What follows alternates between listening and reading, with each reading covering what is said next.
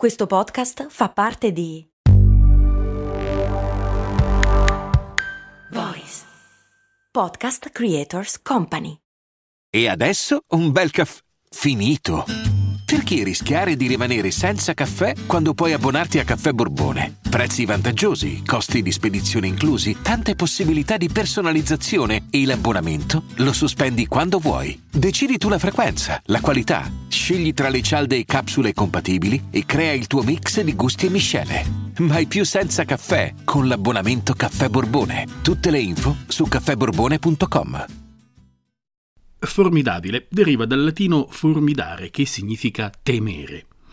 E cosa si teme? Beh, si teme ciò che è spaventoso, un pericolo, oppure qualcuno che fa una cosa talmente bene da suscitare timore e ammirazione. Il formidabile stupisce e inquieta per il talento, la determinazione, la perfezione o l'originalità, oppure per la forza, l'agilità, la bellezza, per straordinarie abilità. Ecco, le abilità. Questa è Discoscienza e io sono Andrea Bellati. Cerco le notizie più curiose e interessanti sulle principali riviste scientifiche del mondo e poi le faccio girare qui, sul piatto, ogni settimana.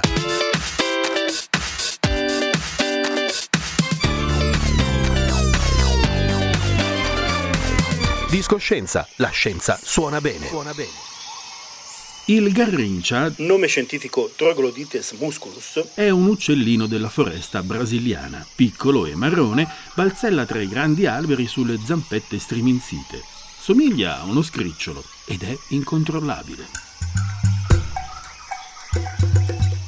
Manuel è un bimbo della foresta brasiliana. È nato a Pau Grande, un paesino di quattro anime con le strade acciottolate e le casette mai alte più di un piano, e tutto intorno solo montagne e foresta. Foresta e montagne. Garrincha! Manuel ha quattro anni. Ha la schiena storta e la poliomielite, insieme alla fame, gli ha accorciato una gamba. Somiglia a uno scricciolo ed è incontrollabile. Garrincha! Garrincha! Lo chiama sua sorella Rosa perché Emanuele è minuto e saltella stortignacolo quando calcia il pallone tra gli alberi. Garrincha! Garrincha! Lo richiama sua sorella perché Emanuele è un selvaggio, un discolo che di scuola non ne vuole sapere e preferisce catturare gli scriccioli, nuotare nel fiume, ma soprattutto dribblare tra gli alberi, come fossero i mercantoni che difendono la porta avversaria. Garrincha! Impara a fare una cosa strana con le gambe. E per forza che è strana, le gambe sono storte. Troppo storpio, il ragazzino non potrà camminare. Così dicono i medici che lo visitano. Il papà di Manuel è preoccupato. È un bravo uomo il papà, si chiama Amaro ed è uno degli ultimi Fulniô, un popolo indigeno della foresta, ma beve troppo e sta male spesso. Date al bambino della cachaça, suggeriscono i vecchi Fulniô per curare Manuel con i medicamenti della tradizione. La cachaça è un'acquavite forte, è fatta con la canna da zucchero. Manuel comincia a bere e a dieci anni fuma sigari di paglia. Papà Amaro ascolta i medici e per aiutare il suo Garrincha costruisce una protesi di legno, che almeno quelle gambette siano della stessa misura, dice. Ma Manuel, quando nessuno lo vede, si leva la stampella e calcia il pallone tra gli alberi. C'è chi dice che il bombo, un'ape cicciotta, ha ali troppo piccole per volare, ma lui non lo sa e quindi vola lo stesso. Manuel forse non ha le gambe adatte per il calcio, ma lui non lo sa e gioca lo stesso, ed è bravo, anzi, bravissimo. Manuel non vuole studiare e allora a quattordici anni papà Amaro lo porta insieme a lui a fare l'operaio nella fabbrica tessile di Pau Grande. Manuel gioca nella squadra aziendale e si fa notare, ma dura poco, dopo un anno lo licenziano perché è troppo indisciplinato. È bravo e ci serve nella squadra, dice il presidente della squadra del tessile. Convince i padroni a riprendere Manuel, anche solo per farlo giocare. Muoiono mamma e papà e forse Manuel mette un pochino la testa a posto. Infatti si sposa. A diciannove anni mette incinta Nair, una giovane collega. Insomma, la deve sposare. Nasce Teresa. E poi Edenir, Marinete, Huayachara, Denisa, Cecilia, Teresinha e anche Cinzia. Insomma, otto figlie. Otto figlie. Ma intanto vede una ragazza e poi un'altra, in tutto metterà al mondo quattordici figli. Ma torniamo al pallone. Nel millenovecentoquarantanove Manuel Mané Garrincha diventa titolare della squadra aziendale del tessile. La squadra funziona e Manuel Mané è acclamato come il miglior talento della regione. Durante una partita dribbla l'intera squadra avversaria e fa assist da gol. Mané ha successo ma è un pessimo manager di se stesso. Gli organizzano provini presso altri club ma vanno male. In uno di questi qualcuno dello staff addirittura lo definisce storpio.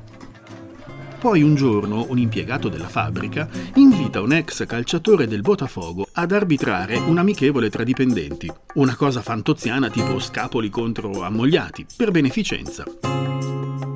L'ex calciatore vede lo storpio, è formidabile. Lo invita a fare un provino al Botafogo di Rio de Janeiro, una squadra importante, per la FIFA è una tra le migliori del ventesimo secolo. Al Botafogo Mané si trova davanti una leggenda. È Nilton Santos, detto enciclopedia per la conoscenza del calcio e l'intelligenza della sua tattica. Uno che ha giocato sedici partite con la nazionale brasiliana. Enciclopedia contro Garrincha. Garrincha è alla destra. Dribbla due volte il campione, poi tunnel.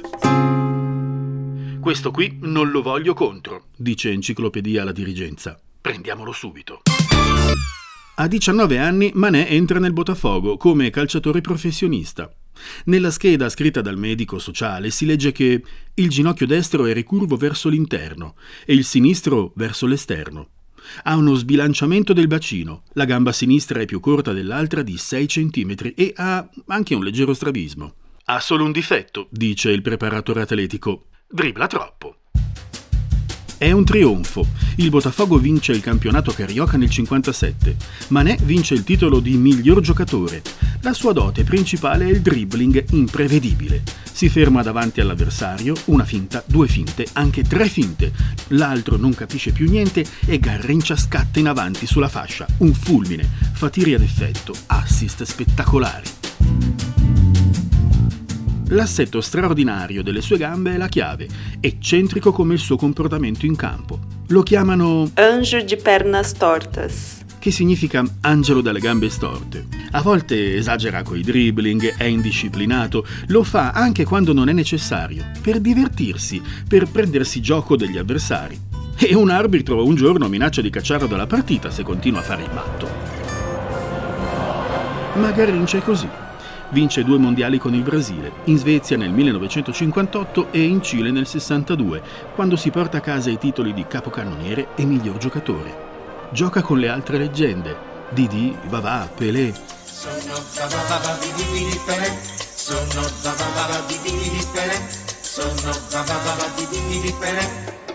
Con Garrincha il calcio brasiliano diventa quel che è oggi, fantasia, improvvisazione, inventiva e soprattutto gioia. Eh, già, eh, gioia. Lo chiamano Allegria do povo, che significa gioia del popolo. È imprevedibile e bizzarro in campo così come nella vita. Fa parlare di sé. Ha relazioni burrascose con molte donne. Quella con la cantante Elsa Soares riempie tutte le riviste di gossip. Ma è matto, indisciplinato, sperpera denaro in quantità e purtroppo è schiavo dell'alcol. Nel settantatré lascia il calcio, campa fatica tra squadrette amatoriali e comparsate, elemosina il necessario per un altro giro di casciassa. Muore giovanissimo, a cinquanta anni, povero e abbandonato da tutti. I colleghi di allora lo ricordano così. Mel Hopkins, terzino sinistro del Galles. Credo che fosse più pericoloso di Pelé a quel tempo. Era un fenomeno. Capace di pura magia. Era difficile capire in quale direzione stesse andando per via delle sue gambe e perché era a suo agio sia col piede sinistro come con il destro. Quindi era in grado di tagliare verso l'interno o andare verso il fondo e inoltre possedeva un tiro tremendo. Eduardo Gonçalves de Andrade, meglio noto come Tostao, compagno in nazionale. Garrincha fu geniale, perché oltre ai dribbling sensazionali aveva ottima tecnica, dava passaggi precisi e fece tutto questo per molti anni nel Botafogo e in due coppe del mondo. Scrisse di lui Edoardo Galeano, autore uruguaiano. In tutta la storia del calcio Nessuno ha reso le persone più felici. Quando lui era lì, il campo era un tendone da circo. Un circo. La palla, un animale ammaestrato. La partita, un invito a festa. Garrincha non permetteva che gli altri prendessero la palla, come un ragazzino che difende il suo cucciolo. La palla e insieme facevano diavolerie da far morire dal ridere. Lui saltava su di lei, lei su di lui, lei si nascondeva, lui scappava, lei lo cacciava via, lei lo inseguiva.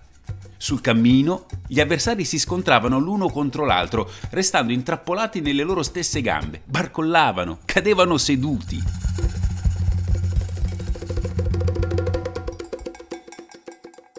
La storia di Garrincha ci insegna che si può trasformare una difficoltà in un punto di forza, in una virtù.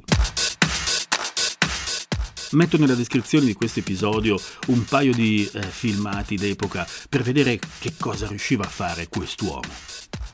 Discoscienza ti dà appuntamento alla prossima settimana. Ciao da Andrea Bellati.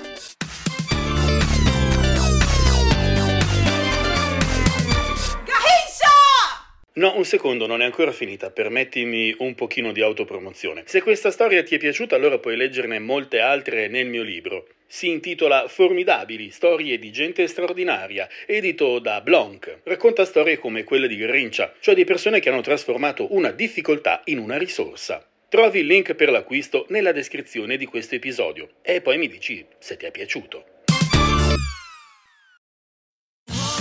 Sotto costo un euro. Fino all'undici maggio lo Smart tivù L G O L E D Evo Gallery Edition cinquantacinque pollici più il piedistallo insieme a novecentonovantanove euro, perché un euro batte forte sempre.